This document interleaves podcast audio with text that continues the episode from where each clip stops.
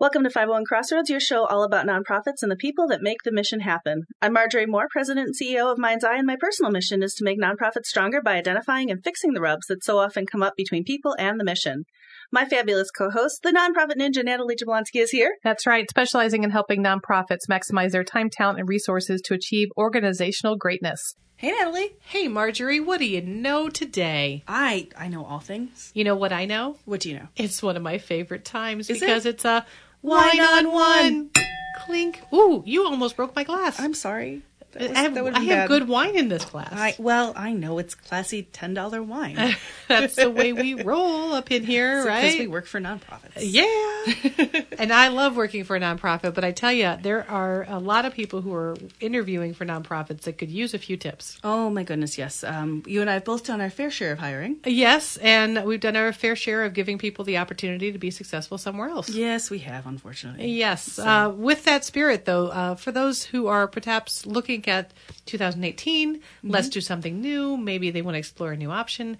You and I have seen lots of things to do and not to do Yes. in we really have. interviews, right? Yeah, interviews, the whole application process. Yeah, yeah. Let's let's give you just a, c- a couple. So let's give you, you know, four or five, six, something like that, tips Okay. that maybe you can walk away with because if you haven't rode this horse in a while, maybe you've been at your organization for a little bit. Mm-hmm. Yes, it's you know you'll remember once you get back up there, but you don't want to forget some really important things and get bucked off. I like that. So, n- rule number one, I think, do up your resume and cover letter, letter right. Not only do it up, but actually make sure that it the format goes correctly when you Oh, go yeah. to upload it. That's yeah, a huge. There's a save as PDF for a reason. You- Thank you. That exists. Thank you. And Word is not universal across Mac and everything else. So Word's not a universal across word They, anymore. well, that's is very true. And you get all these queer, weird things like Mm-hmm. um, bullet points that don't cross, cross over, and then you've got a where your apostrophe was. We all dealt with that. Remember Oh, the yeah. crazy apostrophe problem with making a different symbol. So yes, so Not do yourself okay. Mm-hmm. a favor, save it as a PDF,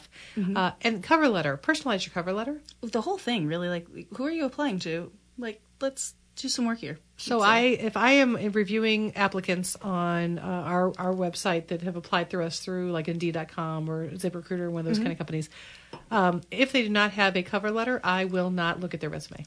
I think that's fair. I feel if you can't invest thirty seconds, which is all I- you really need to type out and say to whom it may concern, I'm applying to your position because the sky is blue. I look Yep. forward to meeting you. If you can't put at least that much into it, like I don't deserve to have to read your resume. I don't care how talented you are. Well, and I think that the it, it, I think the cover letter is a way to show in paragraph form as to what your what your skills are. Right. Because it is hard to like bullet point all of your skills. Um, it is hard to show me that you are a good writer without writing. Oh Mm-hmm. yeah. So you know, so I think that that's, That's crazy. You know, if you're if you're a development director or if you're a marketing person and you're really in those positions, if you're not putting in cover letters, like stop. Just, Yeah. You know, show me you can write because that's like the number one most important things I'm looking for in those jobs. Other than yeah, can you talk to people? Well, and, that, and that'll be evident in the actual interview itself. Exactly. So I'll figure those things out. So, So yeah. speaking of which, uh, rule number one on an interview: uh, be early. Mhm. Be early. Be early.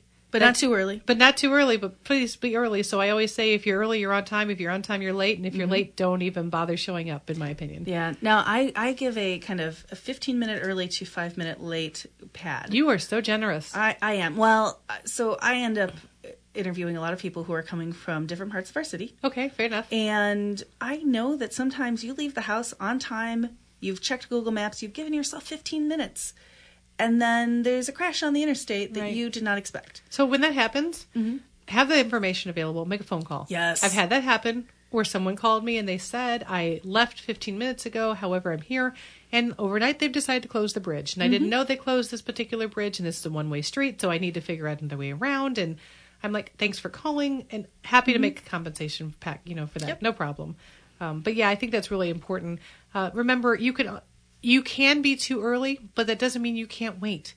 You are um, your time is not more valuable than the person you're interviewing with, and so if you get there and you're like, "Wow, I made great time and underestimated that whole trip," so now I'm here 15 minutes earlier than I really need to be, so now 30 minutes early. Find a Starbucks, find a McDonald's, find a parking lot that's safe, and hang out for a little bit, and then roll up a few minutes later. That's that's my tip. Exactly. Yeah, you're you're sitting in your car for a reason, and if you're taking public transportation, you know, just just hang out. Don't go. You don't have to go inside the second you get there, but Absolutely. be be ready to go. So And be prepared. I think I see people Yeah. who come in who don't have a copy of the resume with them, don't have references with them. And yes, Mm-hmm. should they tell you, please bring three copies because people will be interviewing you, or Mm-hmm. please bring references? They should, but it's not their responsibility to ensure you're prepared. So be Mm-hmm. prepared for anything.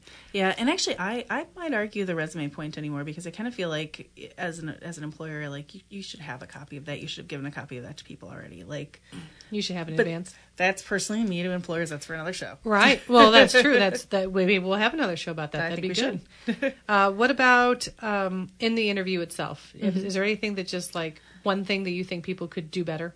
Um, so I think it just overall thoroughly answer the question you are asked. Yes, please. Um, I can't tell you how often people start to tell me a story about something that they think is related to the thing I'm asking about, but 10 minutes later, I've learned about their dog.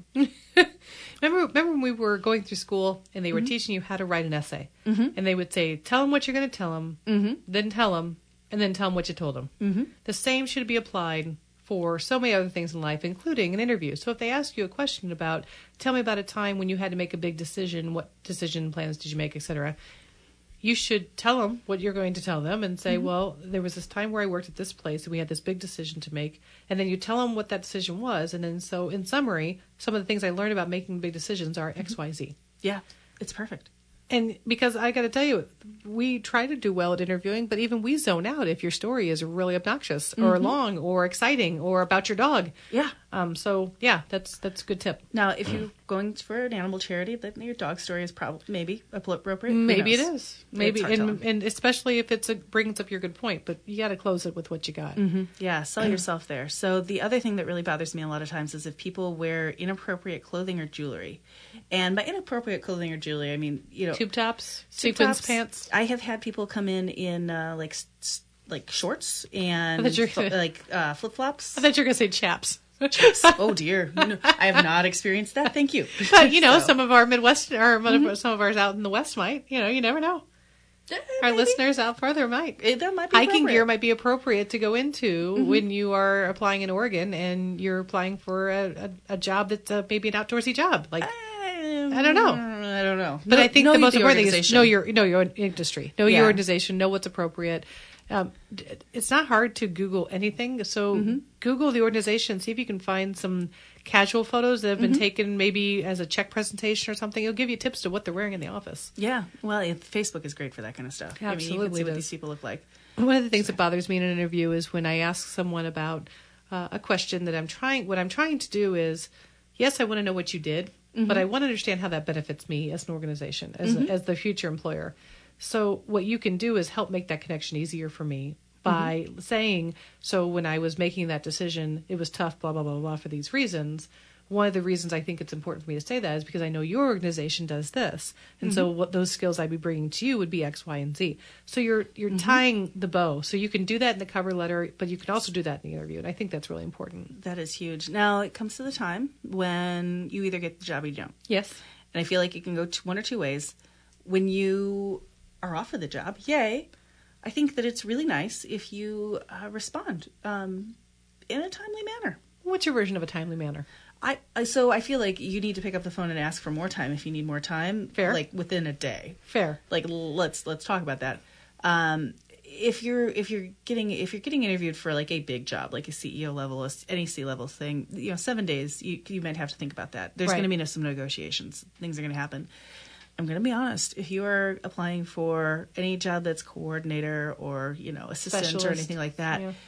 you better turn your answer around fast because there's a lot of people waiting for that job. Right. So you know, Which brings me Couple to days. a great point is I, I drives me crazy when I get to the end of an interview Mm-hmm. and I ask an applicant, do you have any questions? And they say, uh, no, no. because, or my favorite, oh, I had some, but you answered all of them. Mm-hmm. Biggest cop out on the planet. Yeah. So have all your questions ready to go. And then if even the ones that are not applicable at that time, they're more applicable upon offer because then when the offer happens for those special, you can ask those questions right away or you have those follow up questions, but don't leave. Have a question. Even if it's just you want to know more about, you saw something on their Facebook page about a check request they recently got, and you were, how did that happen? I'm just, I, I wanted to know more about how that process works. This is a way for you to show yourself off. Right. So your question that. should be something pertinent and timely. So ask questions and uh, make sure you're able to follow up timely with the with an offer. Now, the other thing that I will say, if unfortunately you did not get the job, which does happen. most candidates will not get the job, and I'm, Wah, you know, wah, wah. know that 90% of the time it's not about you. You're right. It's, not. really just not. You, I mean, you can ask for feedback, and you might get the dreaded, "We went with a qu- candidate with more who was more qualified," and that is the honest truth. Yeah. Um, the And organis- sometimes that people just fit differently. yeah, You know, you'll you'll you'll interview an applicant and you'll have two applicants that on paper and in person Mm-hmm.